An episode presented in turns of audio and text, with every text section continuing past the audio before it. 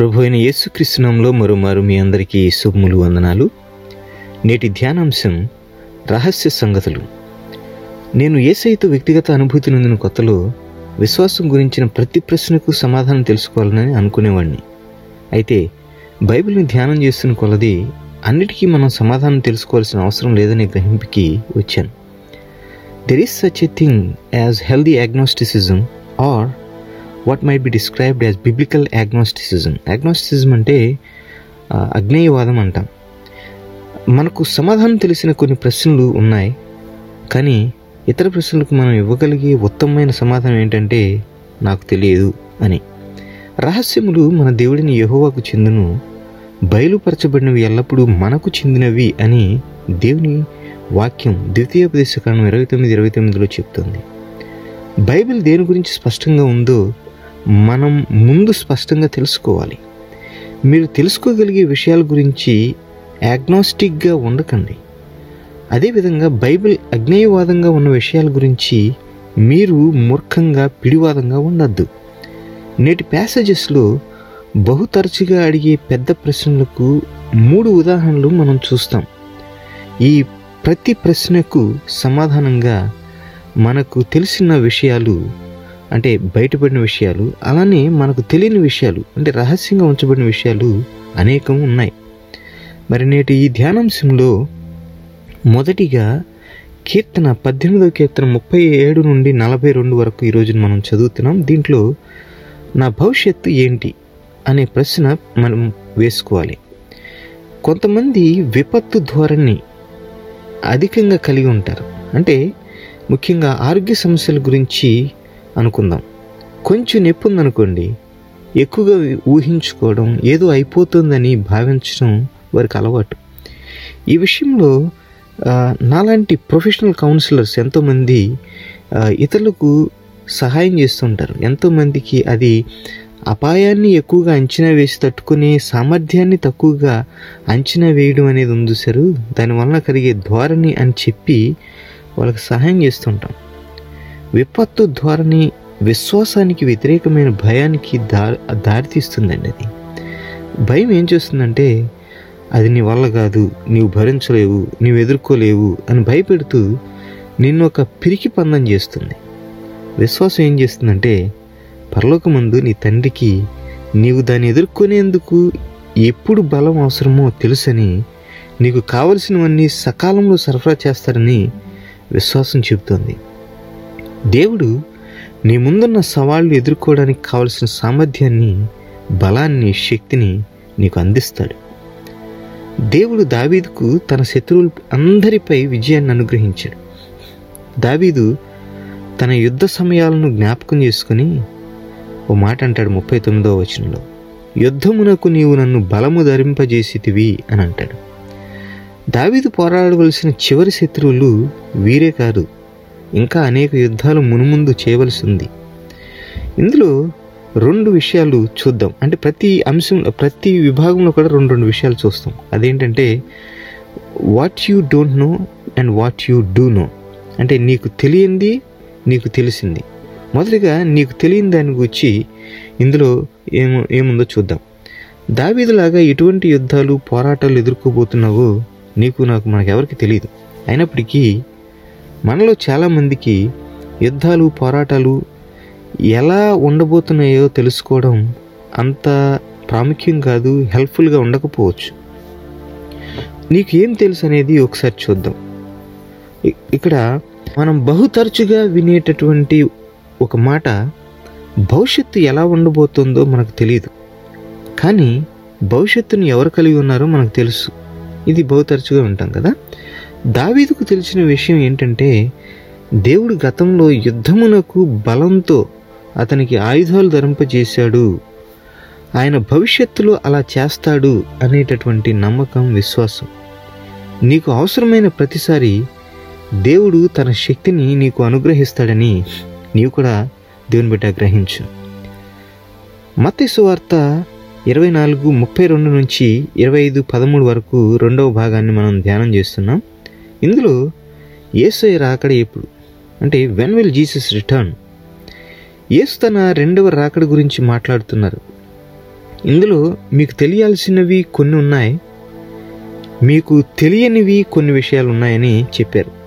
అంటే ఏ దినమున మీ ప్రభువు వచ్చునో మీకు తెలియదు కానీ అంటారు అక్కడ. ఇరవై నాలుగు నలభై రెండు నుంచి నలభై మూడు ఈ వ- వచనాల్లో. సో ఇందులో కూడా మనం రెండు విషయాలు చూద్దాం. అంటే నీకు తెలియంది నీకు తెలిసింది. మొదటిగా నీకు తెలియంది ఏంటి? తాను ఎప్పుడు తిరిగి వచ్చేది ఎవరికీ తెలియదని యేసయ్య చాలా స్పష్టంగా చెప్పారు. ఆ దినమును గూర్చియు ఆ గడియను గూర్చియు తండ్రి మాత్రమే ఎరుగును గాని ఏ మనుష్యుడైనను పరలోకమందలి దూతలైనను కుమారుడైనను ఎరుగరు అని చాలా స్పష్టంగా ముప్పై ఆరో వచనంలో చెప్పడం చూస్తాం. ఏసయ్య ఈ భూమిపై ఉన్నప్పుడు తాను కూడా కొన్ని ప్రశ్నలకు జవాబు నాకు తెలియదు అని చెప్పడం చూస్తాం. యేసుడు అక్కడికి వచ్చి ఖచ్చితంగా పలానా సమయంలో రాబోతున్నాడు అని ఎన్నో ఊహాగానాలు ఎంతో సమయం సామర్థ్యం వృధా చేయబడింది. ఒకవేళ ఎవరైనా ఎప్పుడైనా ఏసే పలానా టైంలో రాబోతున్నాడు అని చెబితే దాన్ని నమ్మాల్సిన అవసరం లేదు. కారణం ఏసే స్వయంగా తండ్రికి తప్ప మరెవరికీ తెలియదని చెప్పడం మనం చూసాం ఏసే రాకడ సమయాన్ని మీరు తెలుసుకోవాల్సిన పని లేదు. All that you need to do is stay alert ఎందుకంటే మీరు మెలకుగా నుండు నలభై రెండో వచనంలో చెప్తారు. ఆయన ఏ క్షణంలోనైనా తిరిగి రావచ్చు అని ఈ లేఖనం తెలియజేస్తుంది. రెండవదిగా నీకు తెలిసింది ఏంటో చూద్దాం ఒకసారి. అంజురపు చెట్టును చూచి ఒక ఒక ఉపమానం నేర్చుకునండి అని అంటారు ప్రభు. అంటే అంజురపు కొమ్మ లేతదై చిగురించినప్పుడు వసంతకాలం ఇంకా సమీపముగా ఉన్నదని మీకు తెలియను అని అంటారు ఇరవై నాలుగు ముప్పై రెండులో. నీకు సూచనలు కనిపించినప్పుడు యేసు రాకడ సమీపంలో ఉందని నీకు తెలుస్తుందని యేసే యొక్క ఆంతర్యం అక్కడ కదా? కాబట్టి మీరు మెలకుగా ఉండండి సిద్ధంగా ఉండండి అని పలుమార్లు ఇక్కడ చెప్పడం చూస్తాం. ఆయన రాకడ సమీపించినప్పటికీ ఆయన రావడానికి ఆలస్యం చేయవచ్చని మీకు కూడా తెలుసు. ఇక్కడ ఏమంటుందంటే పిండి కుమారుడు ఆలస్యము చేయగా వారందరూ కొనికి నిద్రించిరి అని ఇరవై ఐదు ఐదులో చూస్తాం. అంటే మీరు అనుకోనని గడియలో మనిషి కుమారుడు వచ్చును అని కూడా మీకు తెలుసు. ఆయన ఎప్పుడు వచ్చినా అది ఆశ్చర్యంగా ఉండబోతోంది. మరియు ఆయన ఏ క్షణంలో వచ్చినా సిద్ధంగా ఉండటమే ఇక్కడ కీలకమైన సంగతి. ఆయన రాకడకు సిద్ధంగా ఉండడం అంటే ఏంటో చూ చూపడానికి యేసు ఒక నమ్మకమైన వాడును బుద్ధిమంతుడైన దాసుడును దుష్టుడైన దాసుడు మధ్య వ్యత్యాసాన్ని ఉపమాన రీతిలో బోధించడం చూస్తాం నలభై ఐదు నుండి యాభై ఒకటి వచనంలో. సో బుద్ధిమంతుడైన దాసుడు త- తన యజమాని సూచనకు నమ్మకంగా ఉంటూ యజమాని ఇంటి వారిని గౌరవప్రదంగా కాచుకుంట ద్వారా తన యజమానుని రాకడకు సిద్ధంగా ఉండ ఉంటాడట అక్కడ ఈ వాక్య భాగంలో.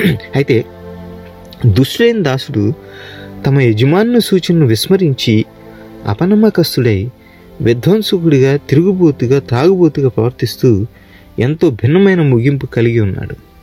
నలభై ఏడు యాభై ఒకటి వచనాలు మీద తర్వాత చదవండి. సో మరో మాటలో చెప్పాలంటే నీవు ప్రభువును ప్రజలను ప్రేమించేవాడు దాను అయితే ఏసే రాకులకు సంసిద్ధంగా ఉండాలి. అయితే దేవుని పట్ల ఇతరుల పట్ల ప్రేమ అనేది యేసు రాకుడుకు సిద్ధంగా ఉండడంలో కీలకమైన అంశం. గమనించండి దేవుని ప్రేమ అనేది మన యొక్క ఎదుగుదలకు మనం క్రీస్తు రూపంలో ఆ, మారుతున్నాం అనడానికి సాదృశ్యం. సో పది మంది కన్యల ఉపమానంలో వరుడు నిదురించుచు సిద్ధంగా లేని స- కన్యకలతో కన్యలతో మిమ్ము నెరుగనని మీతో నిశ్చయంగా చెప్పుచున్నాను అంటాడు ఇరవై ఐదు పన్నెండు. చూడండి. మరొక రకమైన జ్ఞానంలోకి ఈ మరొక రకమైన జ్ఞానంలో కీ ఉందని మరి మనం ఇక్కడ చూస్తాం. ఇది మేధో జ్ఞానం కాదు వ్యక్తిగత జ్ఞానం. అంతిమంగా ఇది మీకు ఏం తెలుసు అనే దాని గురించి కాదు. ఎవరు తెలుసు అనే దాని గురించి. ఇది పెండ్లి కుమారునితో గల వ్యక్తిగత సంబంధం గురించి అని ఇక్కడ చూస్తాం. మరో మాటలు చెప్పాలంటే ఇది అన్నిటికంటే ముఖ్యమైనది. యేసును తెలుసుకోవడం. యోహాను అంటాడు పదిహేడు మూడులో అద్వితీయ సత్యదేవుడు అయిన నిన్నును నీవు పంపిన యేసుక్రీస్తుని ఎరుగుటయే నిత్య జీవము అంటాడు. మరి చివరిగా యోబు గ్రంథం ముప్పై ఎనిమిది ఒకటి నుండి నలభై అధ్యాయం రెండో వచ్చిన వరకు ఈరోజు మనం చదువుబోతున్నాం. ఇందులో దేవుడు బాధలను ఎందుకు అనుమతిస్తాడు? Why does God allow suffering మనం యోబు గ్రంథం ముగింపుకు చేరుకున్నప్పుడు యోబు అతని స్నేహితులు దేవుని గురించి అనేక ప్రశ్నలు అడిగిన మరి అడిగిన తర్వాత టేబుల్స్ ఆర్ టర్న్ నౌ అంటే దేవుడు ప్రశ్నల వర్షాన్ని కురిపించడం ప్రారంభించాడు ఇక్కడ. ఈ విభాగాన్ని ఈ భాగాన్ని యోబు యొక్క చివరి పరీక్షగా మనం అభివ అభివర్ణించవచ్చు లేదా వర్ణించవచ్చు.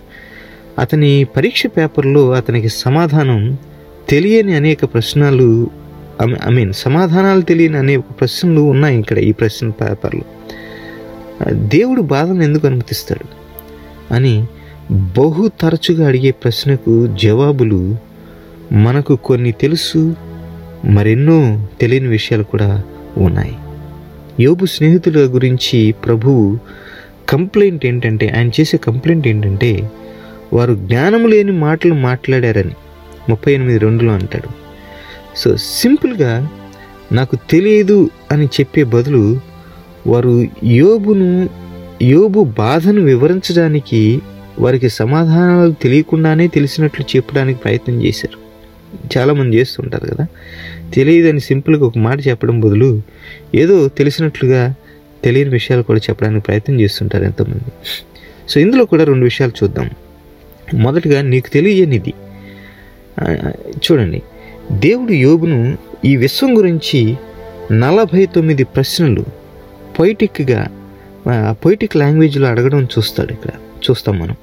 యోబుకు అవకాశం ఇస్తే ఖచ్చితంగా నాకు తెలియదనే స్పందిస్తాడు ఈ ప్రశ్నలన్నిటికి కూడా. మరి చాలా ప్రశ్నలు నీకు తెలుసా అనే మాటతోనే ఆరంభమవుతాయి. సో ఇది దాదాపు దేవుడు యోబును ప్రేమతో ఆట పట్టిస్తున్నట్లుగా ఉంటుంది యాక్చువల్గా. మనం చదవడం గమనిస్తే ఆయన యోబుతో నీకు తెలిసిన ఎడల చెప్పుము నీకేమైనా తెలిసిన ఎడల చెప్పుము అని బహు తరచుగా అంటాడు ఇక్కడ. సో మనం మాత్రమైన మనకు తెలియని కొన్ని విషయాలు ఉన్నాయనే వాస్తవాన్ని తెలియజేయడం కొరకే దేవుడు ప్రశ్నించడంలో గల హేతు ఇక్కడ. అంటే రహస్య విషయాలు మన దేవుడైన ప్రభువునకు చెందినవి అనేది మనం జ్ఞాపకం చేసుకోవాలి. బాధల సమస్యలకు సంబంధించి ఇది ప్రత్యేకంగా వర్తిస్తుంది. ఎంతోమంది వేదాంతవేత్తలు తత్వవేత్తలు బాధల సమస్యకు కారణాలు కనుగొనడానికి శతాబ్దాలుగా పోరాడారు. కానీ ఎవరూ సరైన పూర్తి పరిష్కారంతో ముందుకు రాలేదు. నువ్వు బాధపడుతున్నప్పుడు ఎల్లప్పుడూ ఎందుకు పని చేయలేవు? అనేది ఒకసారి ప్రశ్నించుకోవాలి. తాను ఎందుకు బాధపడుతున్నాడో యోగుకు దేవుడు ఎప్పుడు చెప్పలేదు. ఈ గ్రంథం ఆరంభంలో సమాధానం కొంత భాగం మనకు తెలిసినప్పటికీ ఆ, అయితే దేవుడు ఎప్పుడు చెప్పలేదు. కానీ ఆయన యోబుకి మంచి కారణం ఉందని చెప్పడం చూస్తాం. ఆయన ఈ విశ్వం గురించి ఈ లోకం గురించి యోబుకు చాలా తక్కువ తెలుసని సూచించి మరి వీటన్నిటిని బట్టి దేవుణ్ణి విశ్వసించమని అడుగుతాడు. చూడండి యోబు గ్రంథం దేవుడు బాధలను ఎందుకు అనుమతించాడు అనే దాని గురించి కాదు.